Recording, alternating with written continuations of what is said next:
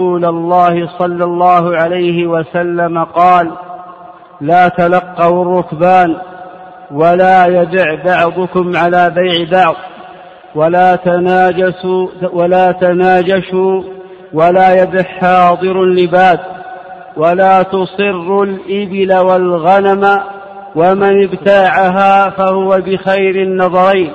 تصر ولا تصر الإبل والغنم ومن ابتاعها فهو بخير النظرين بعد أن يحلبها إن رضيها أمسكها وإن سخطها ردها وصاع من تمر.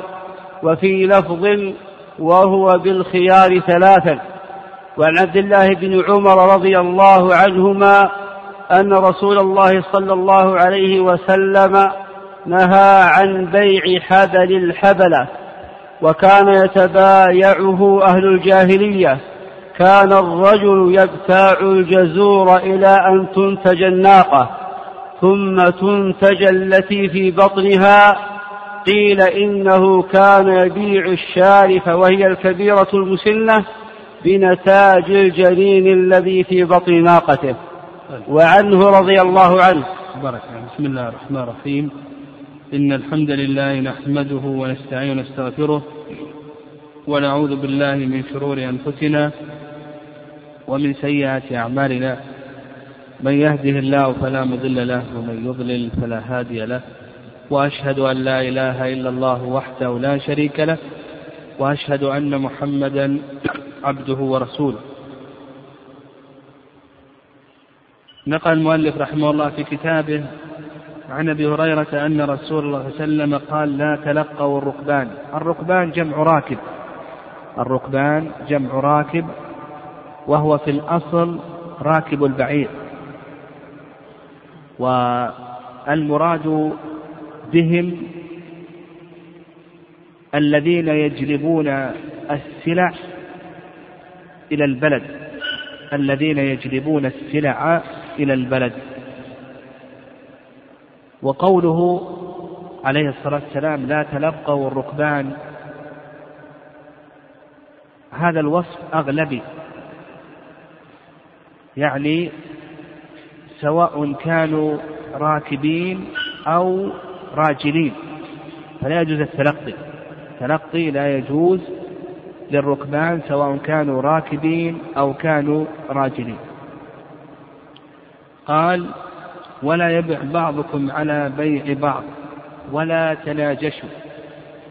النجش في اللغة الزيادة وأما في الاصطلاح فهو أن يزيد في السلعة من لا يريد الشراء. أن يزيد في السلعة من لا يريد الشراء.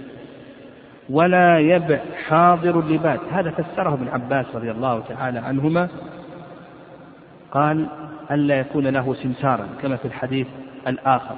قال ولا تصر الغنم. لا تصر الغنم. تصرية الغنم هي ترك اللبن في ضروع البهائم حتى يكثر. فيخيل للمشتري أن هذا عادة له يعني يخيل للمشتري أن هذا عادة. ولا تصر الغنم ومن ابتاعها فهو بخير النظرين بعد أن يحلبها إن رضيها أمسكها وإن سخطها ردها وصاع من تمر وفي لفظ هو بالخيار. قال وعن عبد الله بن عباس رضي الله عنهما قال نهى الله وسلم أن تتلقى الركبان وأن يبيع حاضر اللباد. قال فقلت لابن عباس ما قوله حاضر لباد قال لا يكون له سمسار هذا الحديث اشتمل على مسائل. هذا الحديث اشتمل على مسائل. المسألة الأولى النهي عن تلقي الركبان. وتلقي الركبان ذكر العلماء رحمهم الله له صورا. الصورة الأولى الصورة الأولى من صور تلقي الركبان. أن يخرج خارج البلد بقصد التلقي. أن يخرج خارج البلد بقصد أن يتلقاهم فهذا داخل في النهي ولا إشكال في ذلك. الصورة الثانية أن يخرج خارج البلد لا بقصد التلقي وإنما لغرض كنزهة مثلا ثم بعد ذلك يجدهم. فهذا موضع خلاف بين أهل العلم رحمهم الله والصواب في هذه المسألة أنه داخل في النهي. الصواب في هذه المسألة أنه داخل في النهي.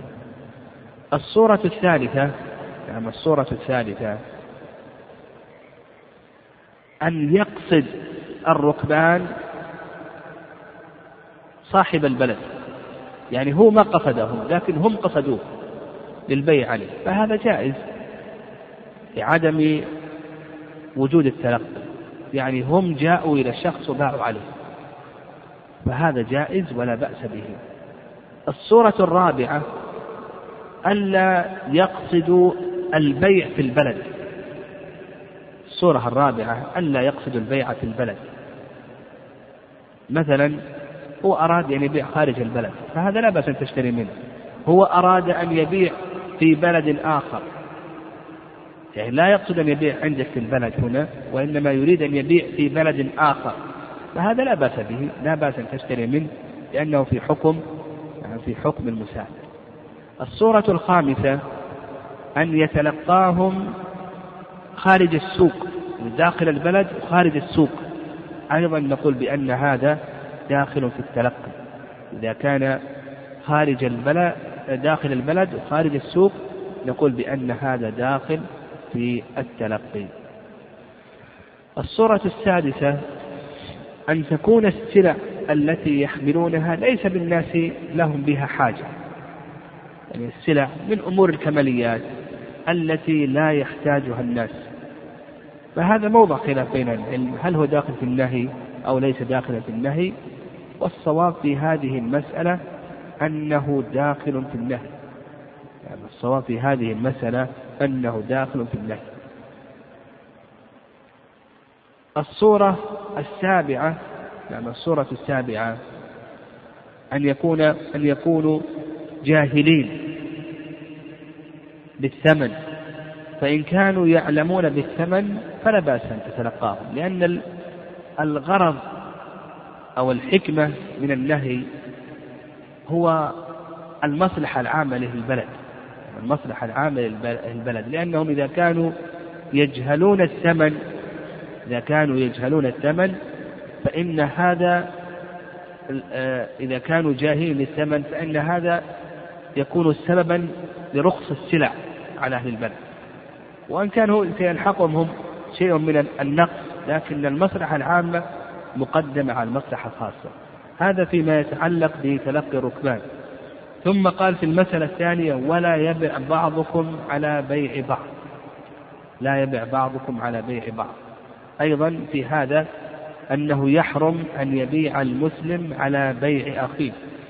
لكن نفرق بين البيع على بيع أخيه وبين السوم على سومه يعني فرق بين البيع على بيع أخيه والسوم على سومه البيع على بيع أخيه بعد وجود العقد والسوم على سومه قبل وجود العقد. يعني قبل وجود العقد. البيع على بيع أخيه بعد وجود العقد. يعني باع قال بعت عليك السيارة قال قبلت. ثم بعد ذلك جاء شخص آخر وقال أبيعك أحسن منها. هو قال بعتك السيارة بعشرة آلاف ريال. قال قبلت. جاء شخص قال أبيعك مثلها بتسعة أو أبيعك أحسن منها بعشرة. نقول بأن هذا حكمه ماذا؟ ها؟ محرم ولا يجوز. البيع يعني بعد وجود العقد.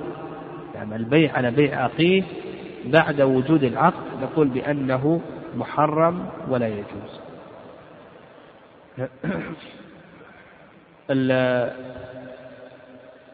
ومتى يحرم؟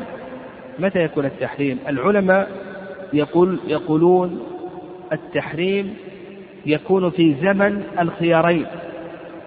يكون في زمن الخيارين. خيار المجلس وخيار الشرط يقولون بأن التحريم يكون في زمن الخيارين في خيار المجلس وفي خيار الشرط لأنه في خيار المجلس يتمكن اليسر في خيار المجلس كما تقدم لنا يتمكن اليسر قال بعتك السيارة وقال قبلت ثم جاء شخص قال أبيعك أرخص منها. يمكن أن يفسخ الآن المشتري يفسخ ويعقد مع الثاني في خيار المجلس أو في خيار الشرط قال أنا قبلت قال بعتك السيارة؟ قال قبلت لكن لي الخيار ثلاثة أيام. جاء شخص قال أنت شريت من فلان السيارة بعشرة آلاف ريال. أنا أبيعك أحسن منها بعشرة أو أبيعك بتسعة. هنا ما يجوز. لماذا؟ لأنه يتمكن أن يفسخ المشتري ما دام أن له الخيار تمكن أن يفسخ ويعقد مع الثاني. فيقولون بأن التحريم يكون متى؟ في زمن الخيارين. خيار المجلس وخيار الشرط لأنه لأنه إذا كان في زمن الخيارين خيار المجلس خيار الشرط يتمكن من أي شيء؟ من الفسخ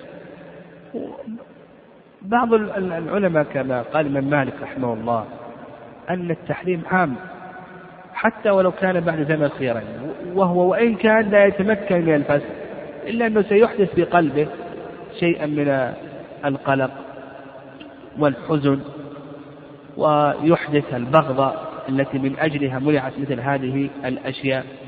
وكذلك أيضا سيسعى في نعم سيسعى في آه، فسخ العقد. نعم سيسعى في فسخ العقد.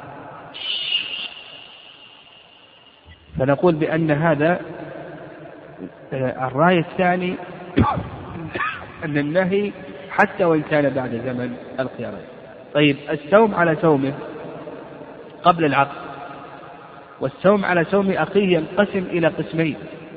لما السوم على سوم أخيه ينقسم إلى قسمين. القسم الأول في بيوع المزايدة هذا جائز ولا بأس به. النبي صلى الله عليه وسلم باع في من يزيد. فنقول إذا كان في بيوع المزايدة فإن هذا جائز ولا بأس به. كل يزيد هذا لا بأس به. القسم الثاني أن يكون بعد الرضا التام. نعم بعد الرضا التام. هذا رضي بالثمن البائع رضي بالثمن والمشتري رضي بالسلعة لكن قبل العقد. جاء واحد زام نقول هذا لا يجوز. هذا نقول بأنه محرم ولا يجوز. قال ولا تناجشوا. هذه المسألة الثالثة. النهي عن النجش. والنجش هو أن يزيد في السلعة من لا يريد الشراء. والنجش محرم سواء كان بمواطأة واتفاق أو لم يكن هناك مواطأة واتفاق. سواء كان هناك مواطأة واتفاق أو لم يكن هناك مواطأة واتفاق. وأيضا نهي النبي صلى الله عليه وسلم عن النجش يشمل حتى ولو كان الناجش يريد أن تصل السلعة إلى ثمن مثلها. أيضا نقول بأن هذا محرم ولا يجوز أن تصل السلعة إلى ثمن مثلها. هذا ما عليه جمهور عن العلم خلافا لابن حزم وابن عبد البر. يعني لو زاد قال أنا أزيد ولا يريد الشراء لكن قال أزيد حتى تصل السلعة إلى ثمن مثلها. فنقول أيضا بأن هذا محرم ولا يجوز. ولا تناجشوا ولا يبع حاضر لباد هذا فسره ابن عباس رضي الله تعالى عنهما ألا يكون له سمسارا وهو معنى ما تقدم من النهي عن تلقي الركبان. يعني من لأن الحكمة من النهي عن تلقي الركبان وألا يبيع الحاضر للبادي. الحكمة من ذلك هو المصلحة العامة لكي يحصل الرخص لأهل البلد. فالمصلحة العامة مقدمة على المصلحة الخاصة. لكن إن قصد صاحب البادية الحاضر لكي يبيع له فإن هذا لا بأس به. لكن الذي ينهى عنه هو أن يقصد الحاضر البادي لكي يبيع له. يقول بأن هذا منهي عنه. قال ولا تصر الغنم. في هذا أيضا تحريم التدليس. تصلة الغنم كما تقدم ترك اللبن في ضروعها. يعني ترك اللبن في ضروعها حتى يكبر الضرع. فيظن المشتري أن هذا عادة. تدليس هذا محرم ولا يجوز. والتدريس في اللغة مأخوذ من الدلسة وهي الظلمة. وأما في الاصطلاح فهو أن يظهر المبيع أن يظهر المبيع بصفة يزيد فيها الثمن دون مقابل في السلعة. نقول أن يظهر المبيع بصفة يزيد فيها الثمن دون أن يكون هناك مقابل في السلعة. يظهر الجيد بصورة الأجود ويظهر الرديء بصورة الجيد. والعلماء رحمهم الله يذكرون له أمثلة. يعني له أمثلة في الزمن الماضي له أمثلة الآن في وقت حاضر. مثلا من أمثلة في الزمن الماضي تصرية ضروع البهائم ومن أمثلته في الزمن الماضي الرقيق. يأتي سيده ويضع على يديه حبرا لكي يوهم أنه ماذا؟ أنه كاتب أو ينثر الحبر على ثوبه لكي يوهم أنه كاتب. ومثل أيضا تجعيد شعر الجارية. لأن جعودة الشعر تدل على قوة البدن. ما يكون شعرها سبطا وإنما يكون جعدا. هذا أيضا من من التدريس. ومن التدريس اليوم في وقتنا الحاضر كثير مثلا تغيير العلامات التجارية. كثير من الآلات الآن تغير علاماتها التجارية. بدلا من أن يكتب عليها أن صناعة البلد الفلاني أو الشركة الفلانية تغير العلامة التجارية ويوضع عليها علامة تجارية أخرى أو صناعة بلد آخر إلى آخره. مثلا السيارة مثلا آه، يغير بعداد السيارة. بدل مشت مئة ألف يجعلها مشت عشرة آلاف. هذا هذا نوع من التدريس إلى آخره. المهم هو أن يظهر السلعة بما يزيد الثمن دون أن يكون هناك مقابل. فهذا التدريس محرم ولا يجوز ولأنه نوع من الغش من الغش والخديعة. وإذا تبين هذا للمشتري فإن له الحق في الفسد قال ومن ابتاعها فهو بخير النظرين بعد أن يحلبها إن رضيها أمسكها وإن سخطها ردها وصاعا من تمر.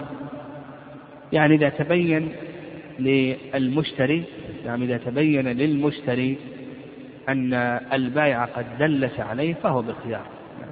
فهو بالخيار. إما أن يمسك إما أن يمسك و آه نعم. إما أن يمسك وإما أن يفسخ ويأخذ الثمن لكن هل له الأرش أو ليس له الأرش؟ هذا موضع خلاف بين العلم. المشهور المذهب الإمام أحمد أن أنه ليس له الأرش. يعني ما حصلت من الزيادة في الثمن. المشهور المذهب الإمام أحمد أنه ليس له ذلك. والرأي الثاني نعم الرأي الثاني أن له الأرش. وهذا هو الصواب لأن القاعدة عندنا القاعدة أن كل من غش أو دلس فإنه يعامل بأضيق الأمرين يعامله بأضيق الأمرين. وحينئذ نثبت الأرش. نقول للمشتري أنت بالخيار. إما أن تمسك وتأخذ الأرش وإما أن تفسخ وتأخذ دراهمك. طيب إذا حلب هذا اللبن ثم تبين له أن البائع قد غش وأنه عمل التصرية في هذا الغنم. يقول النبي صلى الله عليه وسلم ردها وصاعا من تمر هكذا حكم النبي صلى الله عليه وسلم. يرده وبدلا من اللبن الذي أخذه يرد بدله صاعا من تمر طيب لو رد اللبن ها يجب على البائع أن يأخذها أو لا يجب؟ نقول إن تراضي الحمد لله. ما تراضي نرجع إلى حكم النبي صلى الله عليه وسلم. النبي صلى الله عليه وسلم حكم بصاع من تمر إن تراضي على اللبن لهما ذلك. ما تراضي يجب صاع من لبن طيب لو رد قيمة اللبن وش نقول؟ إن تراضيا لا بأس أن يأخذ القيمة. لم يتراضيا يعني لم يتراضيا نقول بأنه يجب الصاع يجب صاع من تمر كما حكم النبي صلى الله عليه وسلم. واختار شيخ الإسلام تيمية رحمه الله اختار شيخ الإسلام تيمية رحمه الله تعالى أنه يجب صاع من تمر أو من غالب قوت البلد لأن النبي صلى الله عليه وسلم حد التمر يعني حد التمر النبي عليه الصلاة والسلام لأنه قوت المدينة في ذلك الزمن لأنه قوت المدينة وعلى هذا إما يعطيه صاعا من تمر أو صاعا من غالب قوت البلد. قال وفي لفظ هو بالخيار ثلاثة. هذا هذه اللفظة آه، دليل لما ذهب إليه جمهور أهل العلم أن خيار الشرط يحدد بثلاثة أيام والصواب أن خيار الشرط لا يحدد بثلاثة أيام كما هو المشهور مذهب الإمام أحمد رحمه الله. يعني لو اشترى السلعة وقال لي الخيار لمدة اشترى بيتا وقال لي الخيار لمدة خمسة أيام أو عشرة أيام صح ذلك. على المشهور من مذهب الإمام أحمد رحمه الله خلافا لما ذهب إليه جمهور العلماء رحمهم الله تعالى. الصواب أن خيار الشرط لا يحدد. قول النبي صلى الله عليه وسلم حدد الخيار ثلاثة أيام في التدريس نتوقف على مورد النقل وإلا الأصل في العقود والشروط التي في العقود الصحة.